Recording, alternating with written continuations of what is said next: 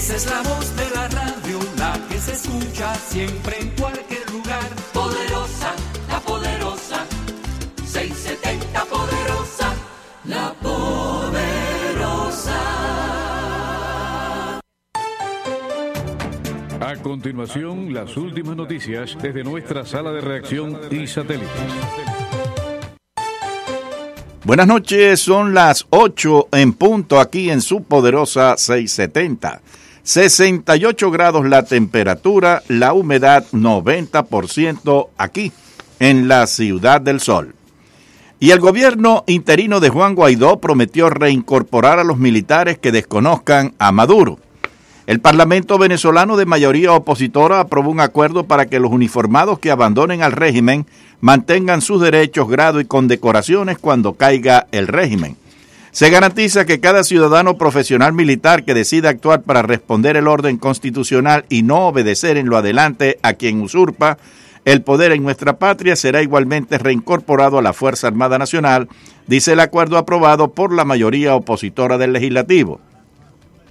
El documento titulado Acuerdo para la Incorporación, Reinstitucionalización y Fortalecimiento de la Fuerza Armada señala también que se le respetarán todos sus derechos, tanto en grado como en condecoraciones. El legislativo ya aprobó en enero pasado una ley de amnistía para los militares que decidan defender la Constitución y desobedecer a Maduro. Pero en el documento de hoy se les indica a los funcionarios castrenses que se les respetarán siempre los principios fundamentales constitucionalmente establecidos para la institución. Y el diálogo entre Estados Unidos y Rusia sobre la crisis venezolana es difícil pero abierto. Elliott Abrams y Sergei Ryabkov, representantes de Washington y Moscú respectivamente, mantuvieron un encuentro este martes en Roma sobre la situación con el régimen de Nicolás Maduro.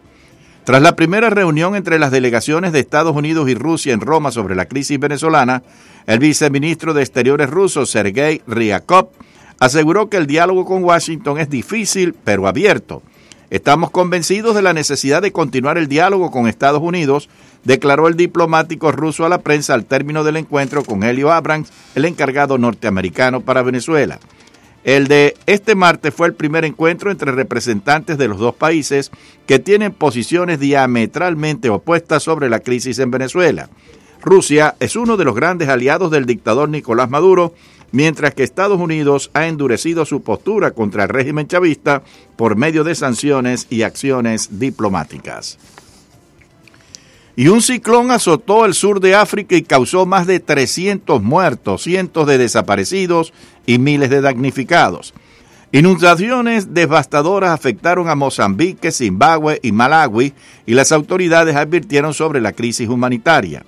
Los socorristas trabajaban incansablemente este martes para rescatar a los damnificados que se aferraban a los árboles y se amontonaban en los tejados mientras las aguas subían rápidamente, después que un ciclón desencadenara inundaciones devastadoras en Mozambique, Zimbabue y Malawi. Más de 300 personas murieron, cientos han desaparecido y miles más corren peligro de morir, de acuerdo con el último balance de las autoridades. El presidente de Mozambique, Filipe Nyusi, dijo que había más de 200 muertos confirmados en su país, mientras que en Zimbabue un ministro indicó tener informes de 100 muertos, pero añadió que la cifra podría llegar a 300. Y la Corte Suprema le dio la razón al gobierno de Trump y autorizó la detención de inmigrantes con antecedentes penales. Los extranjeros pueden ser arrestados durante tiempo sin determinado y sin derecho a fianza, aún años después del delito que figura en su registro. El tribunal, con dos magistrados elegidos por el presidente, hizo pesar su mínima ventaja conservadora con una votación de 5-4. La Corte Suprema de Estados Unidos decidió este martes a favor del gobierno del presidente Donald Trump en un caso sobre la detención de los inmigrantes con antecedentes penales, autorizando su arresto sin un límite de tiempo aún después de haber cumplido las sentencias previas. El máximo tribunal sustentó la tesis del gobierno de que las autoridades pueden detener en cualquier momento y por un periodo indefinido a personas con este perfil por 5 votos a favor y 4 en contra, según un documento publicado por la Corte. De esta forma, el tribunal mostró una vez más su inclinación conservadora, determinada a partir del nombramiento de 2 magistrados por parte del presidente. Y la oposición de Nicaragua paralizó el diálogo con el régimen de Daniel Ortega tras la represión del fin de semana. Además, la OEA condicionó su participación en una eventual mesa de negociación solo si los presos políticos, que son alrededor de 700, son liberados. La oposición de Nicaragua suspendió este lunes su participación en el diálogo con el gobierno en protesta por la violencia y represión contra manifestantes que el oficialismo atribuyó a una provocación de los opositores. Además, la OEA condicionó su participación en una eventual mesa y dijo que solo estará presente si todos los presos políticos son liberados. Y ahora, señores, hacemos contacto con Nicaragua. Allá tenemos los titulares de las principales noticias del día de hoy. Hoy es día de San José. Nicaragua arriba hoy a 11 meses de represión gubernamental sistemática contra el pueblo. Un 19 de abril de 2018, país entra en un levantamiento popular contra gobierno de Daniel Ortega Saavedra, quien ha respondido con asesinatos en serie que permanecen impunes. Represión estatal origina crisis política, recesión económica y trastornos sociales que aún perduran y no se ve una pronta salida. Alianza Cívica presenta su agenda de negociación, compromiso por justicia y democracia, de 5 puntos. Aparte de exigir libertades, todos los presos políticos y ciudadanas, democracia y justicia agregan su implementación y cumplimiento de recomendaciones de la CID. Alianza Cívica por la Justicia y la Democracia trabaja protocolo de libertad y seguridad para presos políticos, según Álvaro Vargas, asesor legal del bloque opositor en negociaciones. Pláticas entre gobiernos de Nicaragua y oposición se encuentran paralizadas por falta de voluntad política de autoridades. Policía Nacional no cesa secuestros. Ahora ha sido Henry Báez Celedón, cuñado del líder campesino Medardo Mairena, preso político del gobierno de Daniel Ortega Saavedra. Comisión Interamericana de Derechos Humanos llama a naciones del mundo a cerrar fila con OEA para poner en libertad inmediata a presos políticos en Nicaragua. Para avanzar de buena fe, en Nicaragua se deben liberar todos los presos políticos, destaca Luis Almagro, secretario general en Organización de Estados Americanos. 100,000 empleos se perderán en Industria Nacional de la Panificación por aplicación de reformas tributarias, asegura Hermes Morales, exdirectivo nacional. Y bien, señores, hasta aquí las informaciones. 60 minutos nos separan del próximo boletín de noticias de su poderosa 670. Freddy Corea está en el control de estudios, Humberto García como locutor, y ahora vamos a continuar con esta gran programación de los martes. A continuación, la segunda parte del Mundo al Día con Enrique Encinosa. A las 10 llegará nuestro hermano Héctor Fabián para presentarnos la 7ª provincia. A las 12, 24 horas, el primer servicio informativo de su poderosa 670. Quédese con nosotros y haga como hacen todos aquí en Miami, decir: mi poderosa es mi poderosa y no la cambio por ninguna. Gracias. Hemos presentado las últimas noticias desde nuestra sala de redacción y satélites.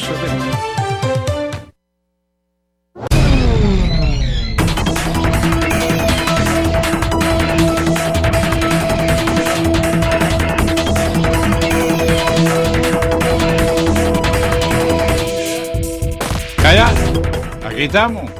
No me tiene que hacer tanto alarde ahí, tanto brazo. Yo te veo, yo no soy ciego, no hay problema. Aquí estamos en el Mundo al Día. Yo soy Enrique Encino. Al comisionado le pusieron un gallo un día de esto, dice, en su casa. Ah, sí, ¿cómo te enteraste de eso? Escuché por la radio. Sí. Claro, voy a hablar de eso si quieres. Espérate, ¿cómo te pusieron un gallo en la casa? Santería. Sí.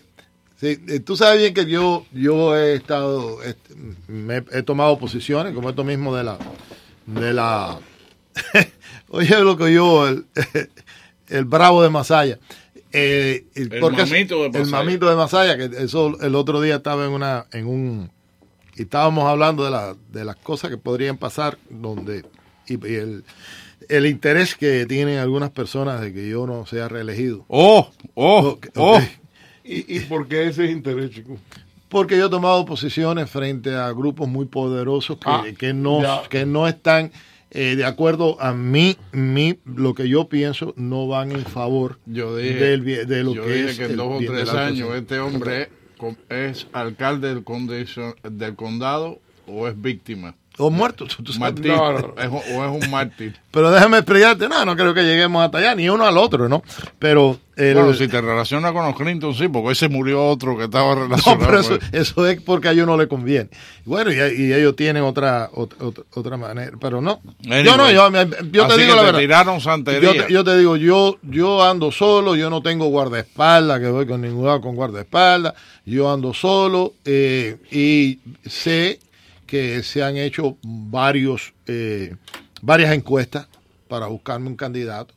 Porque esto mismo, mira, yo estoy peleando contra una cosa que yo creo que no hubo transparencia y que no va en el beneficio de la ciudad de Miami. No, y también te opusiste al alcalde fuerte. Y me opuse al alcalde fuerte y ahora estoy opuesto a un proyecto que tampoco creo que va en beneficio, que es hacer el edificio de la ciudad, hacer un edificio nuevo, cuando yo creo que eso sería un gasto innecesario, que le va a gastar $300 millones a la ciudad, y no creo que eso se debe hacer. Y entonces yo me opongo a todo eso, porque a mí me eligieron para poder defender lo que yo creo, los intereses de la ciudad.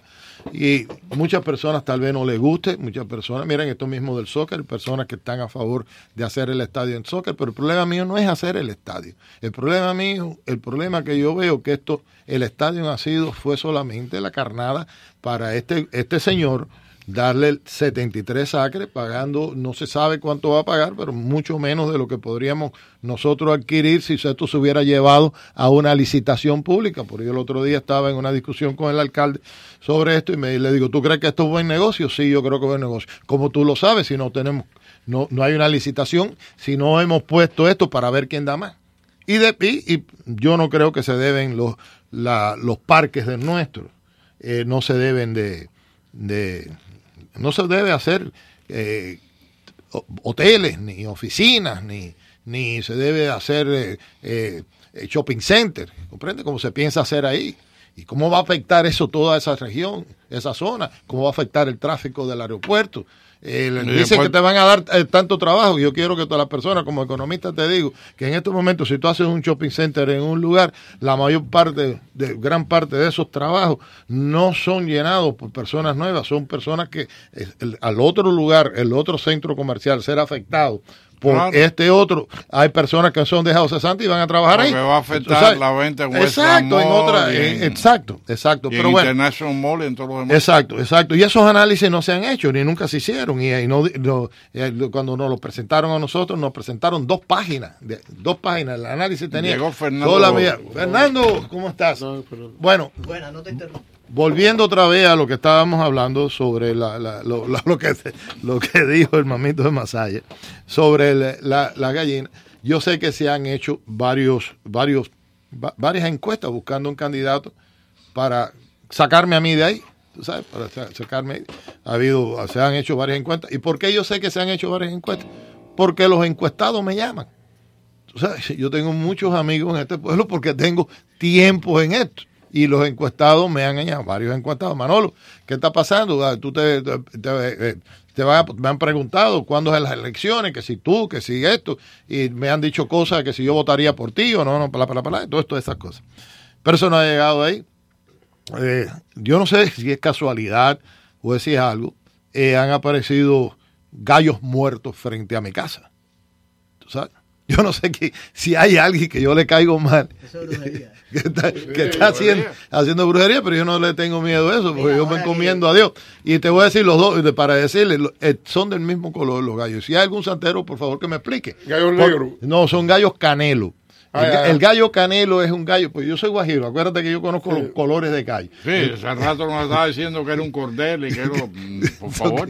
Entonces yo conozco los colores de gallo, yo me crié ahí en Victoria Las Tunas con mucha honra y de verdad que estoy muy orgulloso de ser de Victoria Las Tunas y de ser oriental. Y de ser descendiente de un mambí que peleó y fue jefe del regimiento de infantería de Victoria Las Tunas. sorprende. Estoy muy orgulloso de eso. Mi papá fue alcalde de Victoria Lastuna y soy orgulloso de ser guajiro. Y conocía a Jiménez también ahí del Banco Núñez. Lo conocía también a Jiménez del Banco Núñez. Okay. Entonces, aunque era un niño, siempre andaba con mi padre. Sí, sí. Y entonces el callo canelo es un callo que es de color, las plumas son un color blanco cremoso y entonces tiene líneas o algunas plumas que son rojizas. ¿Tú sabes? Y eso le dice, eso es un gallo canelo. Y todos tienen ese color.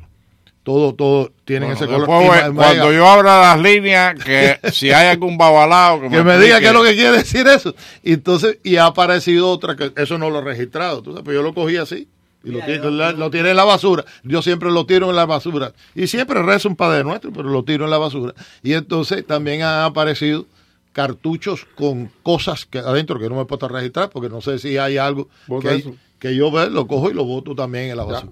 Pero me ha parecido eso, yo no le tengo miedo, ni le tengo miedo a nada de eso. Yo lo único que me puede a mí sacar de ahí, ¿tú sabes quién es?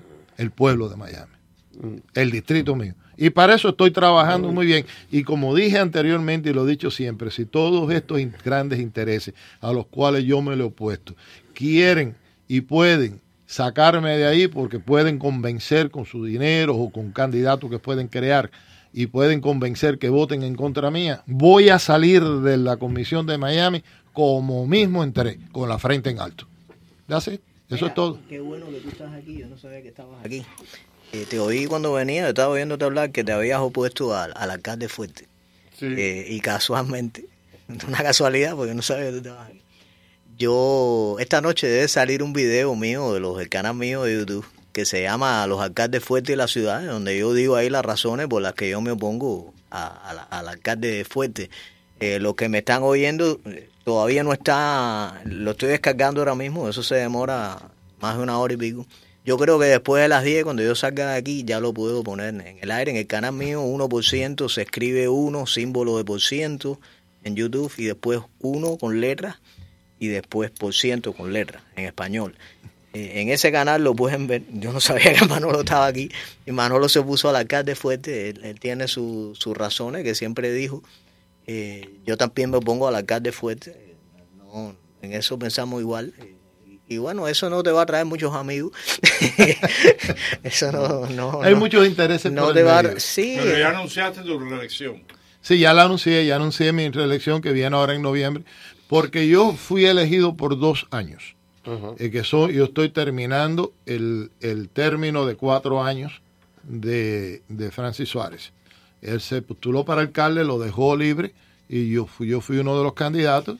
Y déjeme decirle que le doy muchas gracias al distrito ese porque fue una mayoría abrumadora por la que salí. ¿Comprende? Bueno, esas mismas personas... no, pero yo lo... Si yo, votaron yo, por ti y tú no le has dado motivo para que cambien el voto, no, pero, con lo que tú has hecho, no sé... Yo lo único que me he dedicado y me voy a dedicar, y lo digo, es a lo que yo dije siempre, traer transparencia, traer responsabilidad, hacer la ciudad más eficiente y defender los intereses de los ciudadanos. Tienes que cuidar el dinero de la gente, Manolo. Claro que sí. Eso es lo primero que tienes que hacer. Lo primero que voy a hacer, y eso es lo que estoy haciendo. La gente está pagando... Yo siempre he dicho que lo que hacía falta aquí eran más economistas y menos abogados. No es que yo tenga nada en contra de los abogados, que yo creo que los economistas funcionan mejor en economía. Yo he estado detrás desde el primer momento que llegué, detrás de el administrador, de que para entrar en los departamentos y analizar los procesos de todos los departamentos para buscar la manera de eliminar pasos, de eliminar, no de ir a votar gente, sino cuando la duplicación de servicios y la duplicación del trabajo que están haciendo las personas. Yo no veo por qué cuando tú llenas una aplicación tiene que ir a través de 6, 7 manos. Esto, vamos a lo que se dice, vamos a hacer las cosas bien eficientes, y además de eso yo creo que nosotros tenemos que antes, fíjate, aquí hay un peligro grande que la ciudad de Miami tiene varias demandas y se cree, también se está pronosticando de que la del año que viene debido a la excepción nueva que estaba planteada, que pasó en el estado, donde a las personas mayores de edad, muy bien merecido, porque aquí tenemos una cantidad de personas mayores de que están retirados y lo que están escogiendo o lo que le está dando el IRS, o sea, el seguro social, es mínimo. Yo conozco personas que están recibiendo 670, 800, $1,000. ¿Quién puede vivir con eso? Y hay algunos que están recibiendo $1,000 y pico de dólares, tienen una casita que le han pagado. Esas personas no pueden pagar esos taxes, no podemos subirle un kilo de taxes, un centavo de taxes a esas personas. Y menos en el impuesto a la propiedad. Sí, entonces, ellos pagaron su casa. Ahora, exacto, y la casa está paga. Entonces, ahora hay una excepción adicional, la cual yo aplaudo. Entonces, están pensando enseguida, no, ¿dónde vamos a buscar más dinero? Y yo hice una cosa, le dije una cosa que es una cosa que la que yo siempre ha sido mi opinión. Ustedes se preocupan mucho de dónde viene el ingreso adicional. ¿Por qué no nos preocupamos los gastos que tenemos? ¿Por qué no los hacemos eficientes? ¿Y por qué no cortamos los gastos innecesarios? Exacto. Y eso es lo que tenemos que hacer. De ahí es donde tiene que salir el dinero. De ahí es donde tiene que salir. No de seguir subiendo los impuestos a la gente. No, si lo más fácil es meterle la mano en el bolsillo al contribuyente. Claro. No. Nosotros, esa es la solución eterna. Esa es la solución. Sí. Entonces yo estoy luchando por buscar, y ya me prometieron que ya, siempre es la promesa. Te prometemos que en los próximos 60 días te vamos a... Y fíjate que yo llegué a decir, si ustedes no tenemos personal capacitado para hacer esos análisis a los departamentos, vamos a buscar personal capacitado. Y yo me ofrezco también de voluntario, porque yo hacía eso. Te aseguro que eso no va a convenir mucho, porque va a aparecer mucho dinero por ahí. No, pero tiene que aparecer. Yo no paro hasta que yo consiga eso. Yo no paro. Vas a encontrar dinero, yo te prometo que vas a encontrar dinero. No, yo no paro hasta eso. Eso yo lo prometí, yo no paro hasta que yo... Es que... Vamos a hacer una cosa, yo quiero oír las líneas para que la gente te haga preguntas. Que me digan todo lo que sea. 305-541... Además, déjame decirte una cosa. Espera, sí. 305-541-9933 para preguntas específicas a Manolo Reyes sobre la ciudad de Miami. Déjame decirte otra cosa. Tengo el orgullo de decir que en mi oficina tengo el mejor grupo de personas trabajando con la misma filosofía mía. Somos servidores públicos. Estamos allí para servir. Y allí se atiende a personas de mi distrito y personas de que no son de mi distrito, que tienen un problema y tratamos de resolverlo. Todo lo que está a nuestro alcance se hace para resolver los problemas a todos los residentes de la ciudad de Miami, no solamente a los del Distrito 4. Y estoy muy contento y felicito a todos los que están trabajando conmigo y todos los días les doy las gracias. Pero ellos saben, cuando ellos se fueron contratados, de que la filosofía de esa oficina es, ahí estamos para servir. Y eso es lo que vamos a hacer, servir. Claro, el gobierno es para servir al ciudadano. Claro, el poder es servir, lo dice la ley. Pero no está funcionando así normalmente. Ahora, bueno, normalmente son los ciudadanos los que están sirviendo al gobierno. Mira, yo tengo que cumplir con mi deber. Y yo cuando me acueste, tengo que acostar con mi conciencia tranquila, y cuando me miro en el espejo, yo tengo que estar contento con el tipo que me está mirando. No, hay cosas que me imagino que tú solo no las puedes hacer. No, pero Lucho, yo sé. Tú no puedes cambiar leyes, tú no puedes cambiar cosas que ya están. Tienes que ver cómo es. He cambiado algunas, y además de eso, siempre estoy dando la lucha, y estoy haciendo la lucha, y yo voy a hacer todo lo que esté a mi alcance. Bueno, pues cáiganle pregunta a Manolo.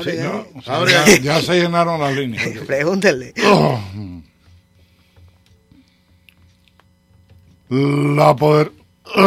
cayó esa llamada. Vamos a la próxima.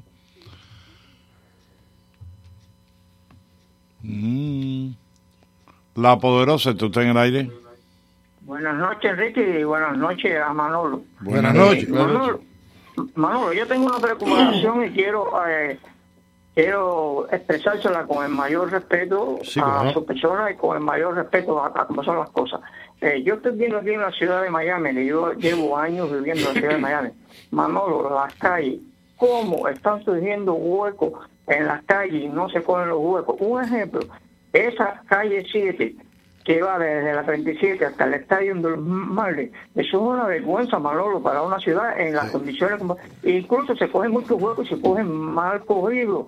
Y es en todo, generalmente es en todo. Esto, uno es posible, caballero, porque hace unos años atrás surgió un hueco, un bacho, y lo cogían bien, y ahora lo dejan y se están llenando las calles de Miami de huecos que no se cogen, cuando se cogen mal cogidos. Eso es lo que yo quería plantear, y muchas gracias. Y tienes toda la razón. Mira, aquí ha habido un abandono, sobre todo en el distrito mío, y ese no es el distrito mío, ese es el distrito de Willy Gore. Y es una calle muy importante en la ciudad de Miami, porque es una de las calles principales y deberían de estar todas. Déjame decirte una cosa, lo primero que yo hice cuando yo, y quiero, si se me presenta la oportunidad de hacerlo, cuando yo fui elegido y fui juré, al otro día me reuní con toda la plana mayor, y en el barrio de Shenandoah, habían roto las calles el departamento de agua. El departamento de agua y alcantarillado, porque los metros lo estaban sacando desde el fondo de la calle hasta el principio. Y eso le tenía bien afectado lo que era el área desde la 27 avenida a la 17 y de la calle 9 a la 21. Y bien afectado esa parte que le dicen Shenandoah. Y cuando me dice el director de Obras Públicas, me dice, ya... El departamento de aguas y de recursos de aguas y alcantarillado va a empezar a asfaltar las calles. Y le digo, pero la va a asfaltar todas. Me dice, no, va a asfaltar lo que rompieron. Le digo, bueno, pues entonces esto va a ser como aquellos cubrecamas que hacían yo me acuerdo de mi mamá, que era de pelacito de tela, que eran todo un color y eso. Digo, un parche, estos son parches, eso no, y no puede hacer, aguanten eso. Entonces me comuniqué con el departamento de agua alcantarillado y le dije, ¿por qué no me la faltan todas? No tenemos el presupuesto. Hablé con el director, que lo tengo que decir, con Joe Martínez, le dije, mira, me está pasando eso, tú conoces al director, habló con el director, bueno, para hacer un cuento corto, por fin pude conseguir el dinero dentro de la ciudad, porque yo creo que aquí las cosas se hacen a media, yo dije, ¿cómo vamos a hacer estos parchecitos? Entonces los otros, después vamos a venir a arreglar la otra pedazo de la calle, y conseguí el dinero para hacerlo todo, y asfaltamos todas las calles de esa área, y todas están asfaltadas nuevas. Lo que está pasando es que tenemos varias de las obras que se están haciendo, el dinero no lo tienen, y el dinero que le han puesto es un dinero a media. Entonces yo tengo áreas, por ejemplo, aquí cerca de la calle 5 aquí cerca de la que había un problema de drenaje. Y en esa calle donde hay el problema de drenaje, el presupuesto solamente era para arreglar el drenaje y un pedazo de calle. Yo quise ampliarlo para arreglar toda la calle, porque yo creo que así como se debe trabajar. Vamos a hacer las cosas así. Me ha sido muy, muy duro, pero hemos arreglado bastante calle, e inclusive hice un viaje hasta Tallahassee por mi cuenta propia para proponer y tratar de, ojalá Dios quiera, tengo los dedos cruzados, tengo 3 calles que están súper malas que quiero arreglar. Y ahora en la emisión de bonos, esta que se está haciendo, estoy buscando el dinero que yo pueda conseguir para arreglar nuestras calles. Déjeme decirle esto, si usted pasa por frente a mi casa, yo vivo en la 53 avenida y las 7 calles del Southwest, cumplí 50 años de casado, hace 40 y pico de años que yo vivo ahí, y la calle esa es una calle que está hundida en el medio. Esa calle lleva hundido en el medio más de 10 años. Entonces yo he estado tratando de arreglar las calles que son de todas las otras áreas de la ciudad, y el otro día vinieron los vecinos. Y me dijeron, Manolo, ¿cuándo tú vas a arreglar la calle esta? Y le dije, no. Esta es la última. Porque si arreglo esta, enseguida me caen arriba y dicen, no, mira, el comisionado se está arreglando su calle. No, esa no lo puedo arreglar. Digo, esa, tuvieron la mala suerte de vivir donde yo vivo. Pero yo sí te digo. Igual que tu abuelo tuvo que quemar primero la primera casa del pueblo. Que era la del general Vicente García, ¿te acuerdas de esa historia? La historia de mi abuelo. Que fue el que quemó a Tuna. La quema último, si tú ves, dejó la casa para último, eso es verdad. Mira, pero yo sí creo que es verdad, hay que arreglar calles. Yo he hecho de aceras que cuando llegué aquí habían aceras que no se podía transitar. Una persona con un burrito no podía caminar porque estaban levantadas, le faltaban pedazos. he arreglado, yo te digo, si tú pones en lineal la cantidad de aceras, que son más de 5 millas, que he mandado a arreglar. También como calles, hemos hecho un bando de millas de calles en otros lados. Y en eso estamos trabajando. Yo solamente llevo de comisionado 1 año. No, y no he parado. Tú tienes una tarea difícil, porque se puede buscar el dinero, se puede reducir un montón de cosas que en mi opinión están mal, pero yo no estoy dentro ahí. Coge las llamadas. Más tenemos 15 minutos con esa llamada. Vamos a... No, porque es importante. Sí. Porque no, yo sé, las calles es una cosa, algo importante. Tengo como burujón de personas aquí esperando. La Poderosa, ¿tú estás en el aire?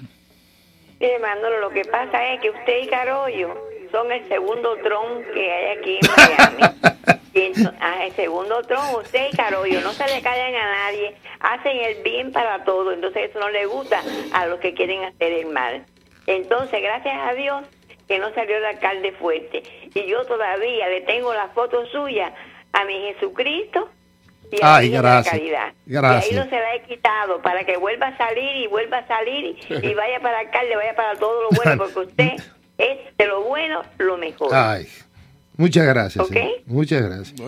Y siga rezando por mí, por mi salud y porque Dios me dé fuerza para seguir sirviendo. Ay, nunca lo dejo de hacer, Manolo, nunca. Gracias. Yo soy la señora que le encendió la velita, se la envió. Ay, verdad que sí. Nora. Sí, cómo no, sí, cómo no. Cómo no, muchísimas gracias, muchísimas gracias, Tony. Muchísimas gracias. Lo apreciamos y lo queremos mucho. Gracias, mi amor. Dios los bendiga. Porque usted es bueno y quiere lo bueno para nosotros. Usted va a salir. Gracias. Muchas gracias. No tenga duda de eso. Bye. Muchas gracias. De nada. Vamos a la próxima. La Poderosa, ¿tú estás en el aire? Oh, buenas noches para todos. Buenas noches. Buenas bendiciones, Manolo, y que el Señor siempre lo va a cuidar. Yo no soy de usted, de la zona de usted, pero quisiera preguntarles. La voz se le está yendo, señora. Oh, sí. ¿Y ahora también? No, ahora no. Oh, ya. Óigame, el problema es que aquí no hay un lugar donde los... ¿Cómo le voy a decir? Nosotros los ciudadanos podamos quejarnos. ¿Ve? Porque tenemos muchas quejas sobre Francis Suárez. Por Dios, Francis ha comprado una casa de $2 millones o más. ¿En base a qué? ¿Con qué dinero? Eso fue después que él empezó con el problema ese del parque. Es decir, que yo no sé qué pasó ahí, pero bueno. Y que él quería ser alcalde fuerte, yo no sé, pero bueno, está aprendiendo muy rápido, y sobre el problema este también del otro del alcalde este del condado. Por favor, ese señor hasta cerró lo que es el departamento de donde se podía investigar los problemas de él y de los otros alcaldes que podían hacer algo malo. ¿Dónde podemos denunciar eso, mijo?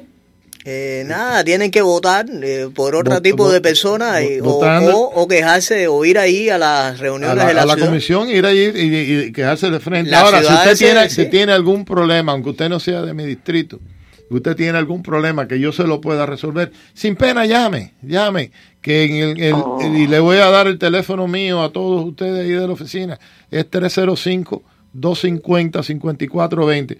Y nosotros allí, no, como dije al principio, todas las personas que trabajan ahí, todos los que trabajamos ahí, los compañeros de trabajo, porque no les voy a decir que son empleados míos, son empleados de ustedes, son empleados públicos, todos los empleados públicos que estamos ahí. Exacto, pues todos los empleados públicos que estamos ahí estamos a su disposición para servirle, porque yo le he dicho... Estamos atados de manos y pies y con la boca tapada. Bueno, pues usted vaya y llame ahí si usted tiene algún problema o algo. Yo lo he dicho bien claro, yo sé que esto es por distrito y el primer día que llegué hubo un comisionado que me dijo no, pero... porque yo estaba en contra de algo que estaba proponiendo y me dijeron, a ti no te incumbe esto no es tu distrito. Digo, yo no creo en los pequeños reinados estos que se han hecho aquí por distrito. A mí me eligieron como comisionado de la ciudad de Miami, y ese es mi título, y a mí todo lo que pero afecta a esta ciudad. Hay un problema muy grande con el problema de las votaciones, sí. Porque es el problema de que van a los comedores, ¿ok? y y entonces compran los votos de los pobres viejos. No, los viejos. Yo no diría que los compran, hay muchos que los engañan, pero no son bobos, las personas mayores no son bobos. Yo voy a los comedores también y yo hablo con ellos y ellos no son bobos. Ellos, y tenemos que pasar un corte comercial. Ellos saben lo que y hay que lo que tienen es que ellos están exigiendo que le digan la verdad. Lo que sí los engañan mucho. Gracias por llamar, y vamos a pasar al corte comercial con Freddy Corea. Obtenga cuidado médico de calidad en su hogar. ¿Quiere más información? Llame al 305-982-8810 y escuche el programa de Golden Physicians los miércoles a las 10 de la mañana por la poderosa 670. Hoy más que nunca, cuando quieres comprar, vender o rentar una propiedad, busca a la persona que sabe. Claudia Patiño. Tuvo mucha paciencia y me ayudó incansablemente a buscar propiedades hasta que lo logré, así mismo como el financiamiento. La Realtor asociada Claudia Patiño conoce el mercado mejor que nadie. Llámela hoy al 786-295-1295. Quiero darle las gracias a la señora Claudia Patiño por haber vendido mi apartamento. Este es tu momento, así que llama a Claudia Patiño hoy. 786-295-1295. 786-295-1295. Claudia Patiño, su realtor de confianza, asociada con Real Estate Teammates. This is WWFE, 670 AM, Miami. Continuamos aquí en El Mundo Al Día. Yo soy Enrique Encinosa, conmigo el comisionado Manolo Reyes, el profesor Anthony Rivas y don Fernando Godo, editor de 1%. Y historiador. Está bien, gracias por el cartel. Vamos a continuar con las líneas. La poderosa, ¿está usted en el aire? Buena.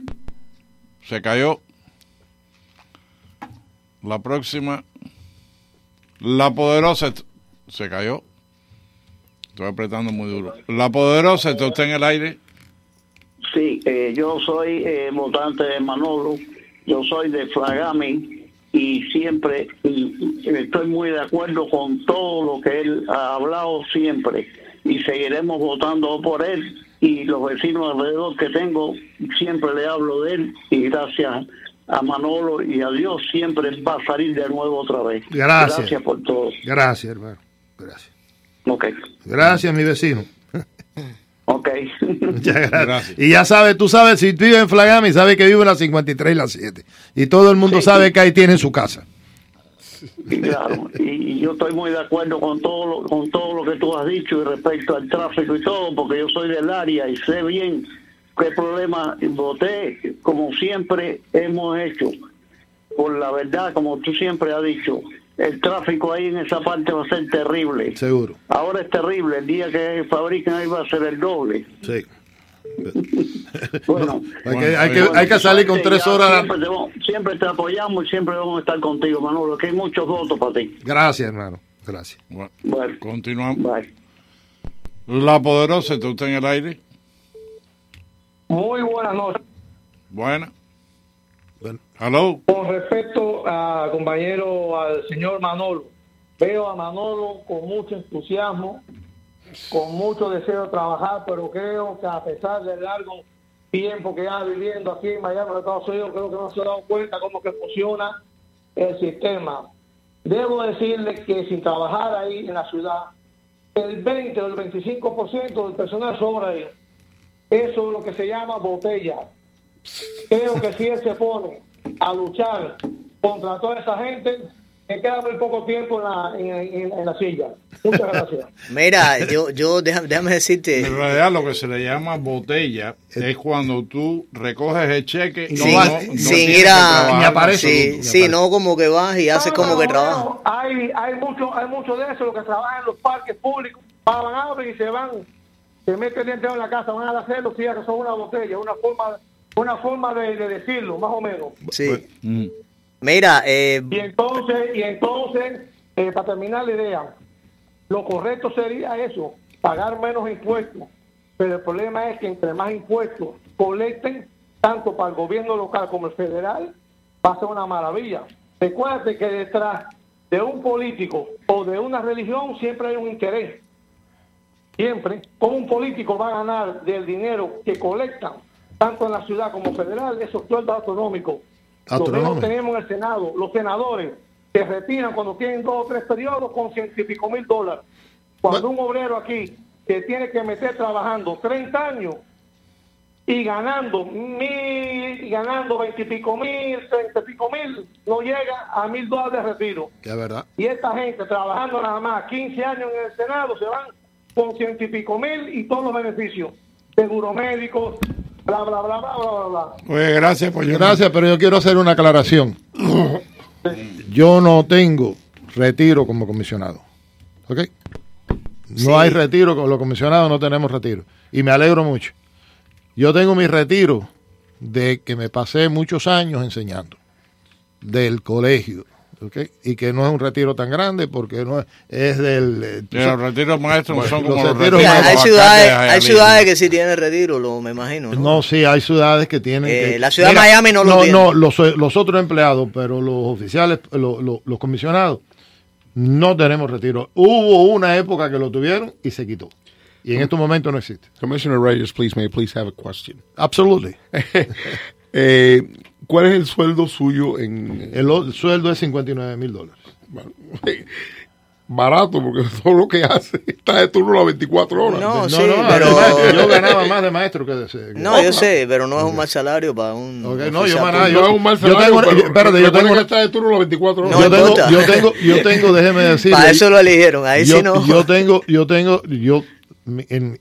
Como economista, antes de ser maestro, yo ganaba mucho más que de maestro. Cuando yo estaba, era el director del departamento de mejora de administración, que es performance improvement. Sí. Okay, yo estaba de director eso y después fui maestro en un high school por más de 10 años y el salario era menos. Yo ganaba mucho más ahí que lo que gano ahora de eso. Ahora me retiré de eso, pero no... Mira, aquí hay una cosa que las personas tienen y muchas veces se repiten y muchas personas no tienen el conocimiento o han oído. Muchas personas creen que... como mucha gente... Mira, yo a veces iba a tocar una puerta y a mí había personas que me decían... yo no voto porque todos los políticos son unos bandoleros. Todos los políticos son unos ladrones. Y yo le decía, ¿usted conoce algunos políticos ladrones? Sí.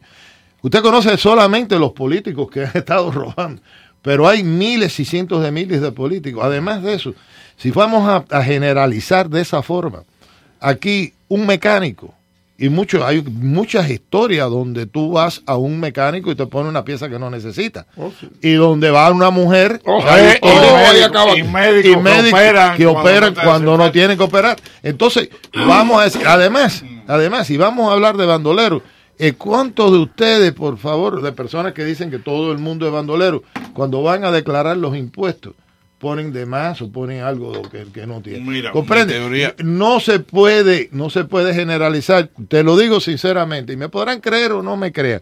Yo no estoy en esto por beneficio personal, porque en fin de cuentas me hubiera quedado enseñando y estaba mucho mejor, ¿okay? Esto es porque de verdad esta ciudad se ha convertido en mi Victoria de las Tunas y yo me voy a morir aquí y aquí están mis hijos y aquí están mis nietos, y yo tengo que hacer lo que yo pueda para cual día que yo me muera, tratar de dejar esto un poquito mejor de lo que está ahora. Yo siempre he dicho que el asunto de los políticos sucios es como la jinetera de tu clase. Cuando tú estabas en high school, ¿ok? Hace 40 años, si yo te digo, ¿quién era la jinetera de tu clase? Enseguida me acuerdo. Fulanita, esa era Candela. ¿Y quién era el alumno más inteligente? El tipo que se ganó más... el tipo era un gordito de pajuelo, pues yo no me acuerdo el nombre. No me acuerdo el nombre de él. Con los políticos es igual. ¿Y qué pasó con él? Yo no sé. Con los políticos es igual. El político sucio, el político ladrón, el político que tiene las marañas, va a estar en primera plana en los periódicos siempre.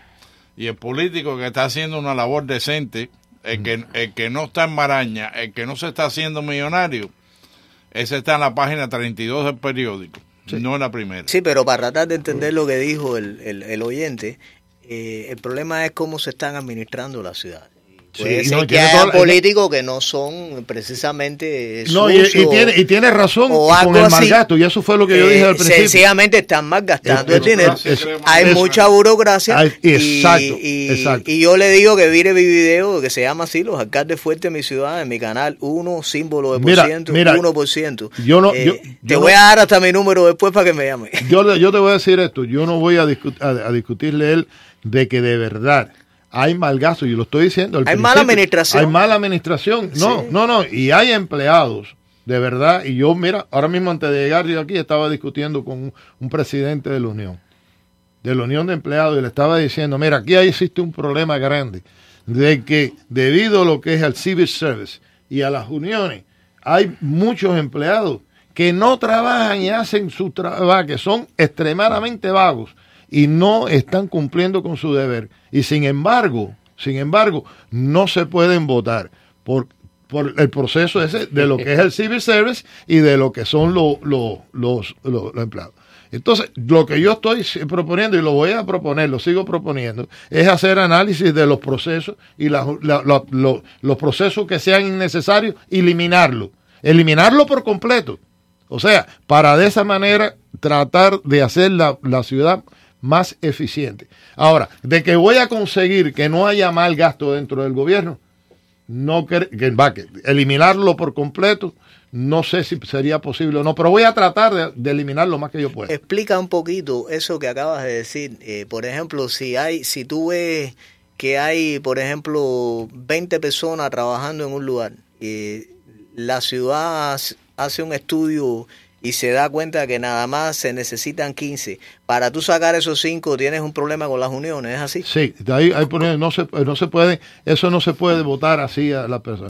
Pero lo único que tú puedes hacer es cuando hay posiciones que porque las personas se retiran o porque van para otra posición, eliminas esa posición. Y no la vuelves a abrir. Y no la puedes abrir.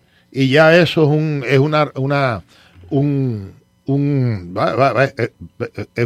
ahorro que tú le estás consiguiendo. ¿Y el conflicto con las uniones, las uniones se meten en todas las ciudades por igual o tienes...?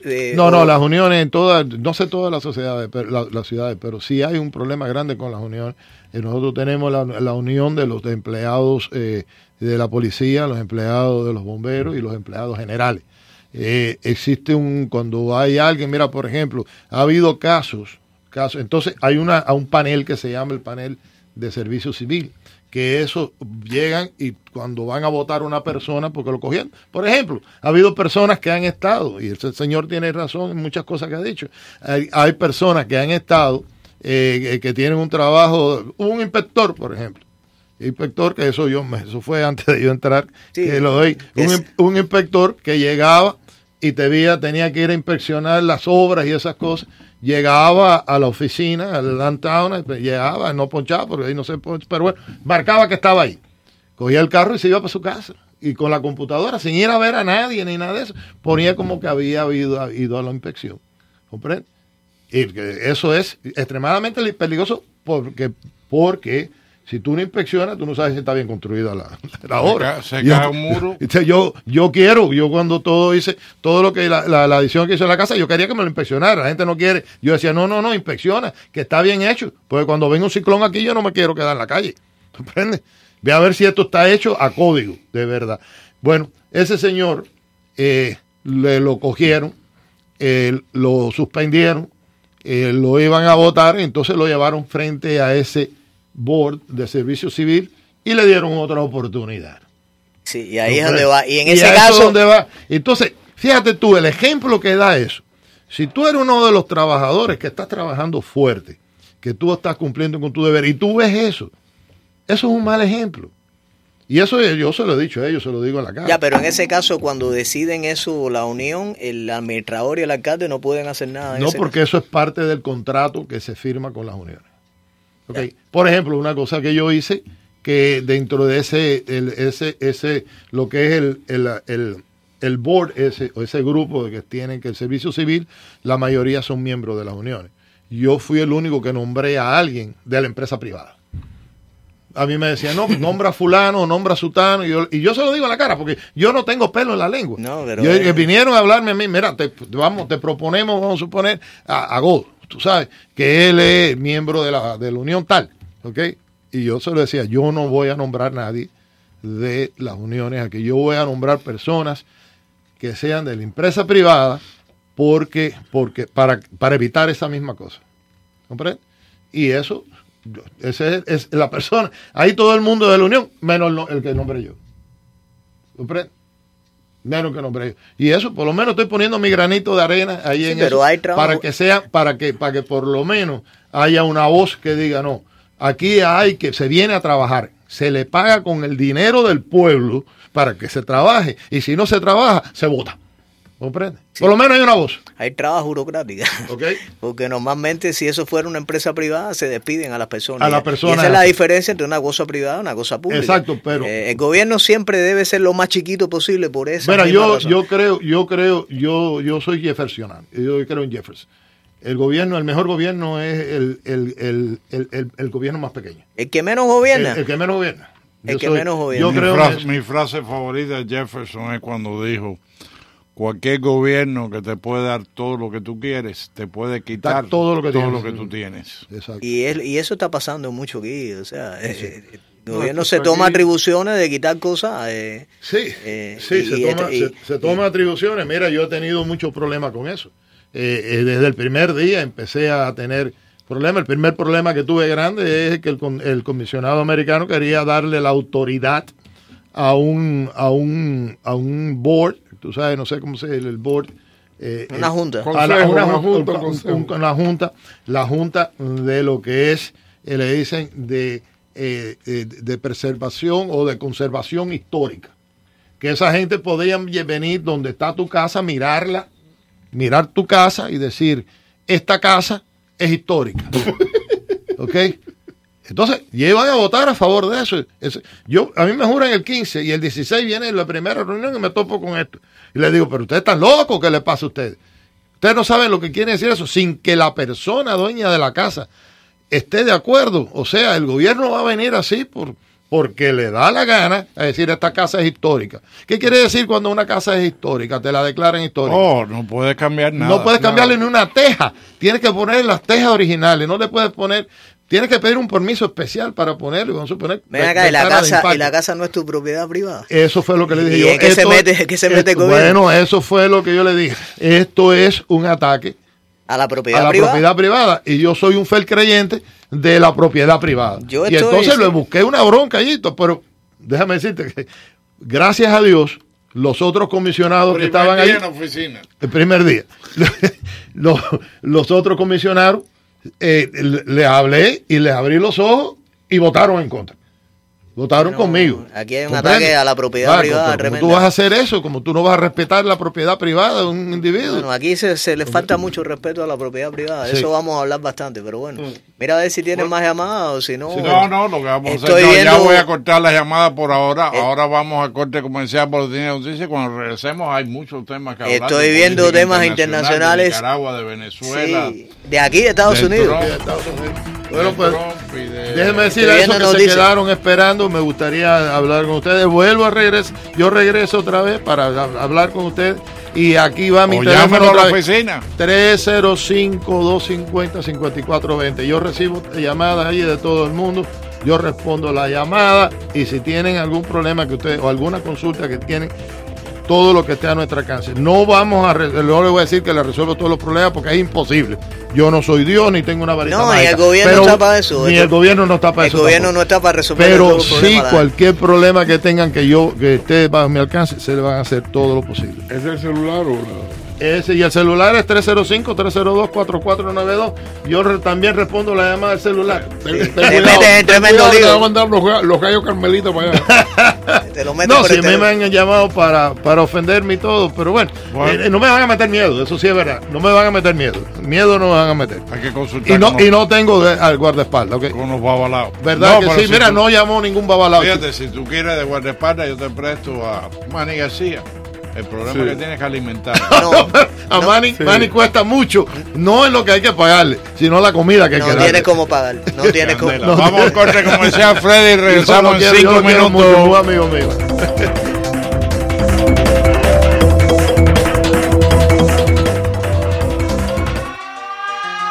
Ustedes lo pidieron y nosotros les complacemos. La gran fiesta de marzo la celebraremos en domingo. Sí, así como lo escuchó. El domingo 31 de marzo a partir de la 1 de la tarde y hasta las 7 de la noche estaremos de bonche en Fiesta Palax 107 y Flagler. Vea y aplaude el show con más de 8 artistas en escena. Baile con el sabor tropical de Miami. Almuerce a su gusto con las estrellas. Ponga a prueba su suerte con los múltiples premios que regalaremos, incluyendo un televisor de 32 pulgadas. Y por su auto, no se preocupe. El estacionamiento es muy amplio y completamente gratis. Su reservación está disponible llamando al 305-541-3300. Y como siempre, $30. Y de más está decirle que todo está incluido. Atención, gente linda y alegre de la ciudad. El domingo 31 será motivo de gran alegría con la gran fiesta de marzo de su poderosa 670, Cadena Azul 1550 y su Hogar Club. La primavera es la manera de la naturaleza de decir... ¡vámonos de fiesta! ¡Vámonos de fiesta! ¡Vámonos de fiesta, socio! ¡Que la noche pueda! ¡Vámonos de fiesta! ¿Cómo está su crédito? Hay empresas que le dan su anotación de crédito gratuita, pero ¿qué hacen para solucionarlo? En Su Salud Financiera realizaremos una auditoría y consulta de crédito gratuita y le brindaremos su puntaje de crédito. Nuestro equipo de expertos financieros se sienta a su lado para personalizar un plan para aumentar su puntaje. Durante los últimos 20 años hemos aconsejado a nuestros clientes cómo mejorar sus vidas financieras. Trabajamos directamente con sus acreedores y burós de crédito para verificar, desafiar y cambiar a fin de aumentar su puntaje. Le proporcionamos herramientas sin para aumentar su puntaje. Llame a Su Salud Financiera ahora al 786-529-6448, 786-529-6448 para obtener su consulta gratuita. Mejore su salud financiera hoy.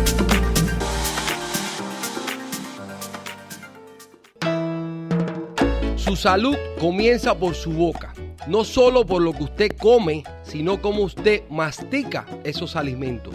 Los expertos confirman que nuestra salud dental afecta directamente a nuestra salud general. Su boca refleja síntomas de salud o enfermedad que afectan su persona. Visite los Centros Dentales Otero y viva con salud. Los Centros Dentales Otero cuentan con 6 localidades en el sur de la Florida. Estamos aquí para servirle en todas sus necesidades dentales. Llame hoy y confíe su salud dental a los Centros Dentales Otero. 305-442-8866. 305-442-8866. This is WWFE. 670 am, Miami. Esta es la poderosa 670 am, cubriendo claramente desde Orlando hasta Los Cayos y el Caribe. Con sus ondas domina las calles de mi ciudad, trayéndonos alegrías, cumpliendo con la verdad. La poderosa, la poderosa. 670 poderosa, la poderosa, la poderosa. 670 poderosa. Esa es la voz de la radio, la que se escucha siempre en cualquier lugar. Poderosa, la poderosa. 670 poderosa, la poderosa. Maldito sea el soldado que vuelva las armas contra su pueblo. Simón Bolívar. Para ti que estás luchando por la libertad de tu patria, lo mejor está por venir. Dios, patria y verdad, unidos por la libertad.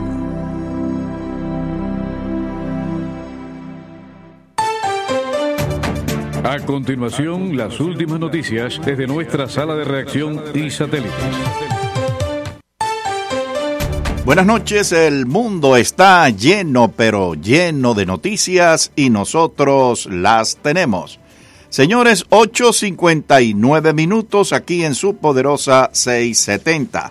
69 grados la temperatura, 90% la humedad y lloviendo, pero una lluvia finita en muchas partes del condado Miami-Dade. Y Trump advirtió que puede haber sanciones mucho más duras contra Venezuela. El presidente Donald Trump advirtió hoy que Estados Unidos puede aplicar sanciones mucho más duras contra Venezuela después que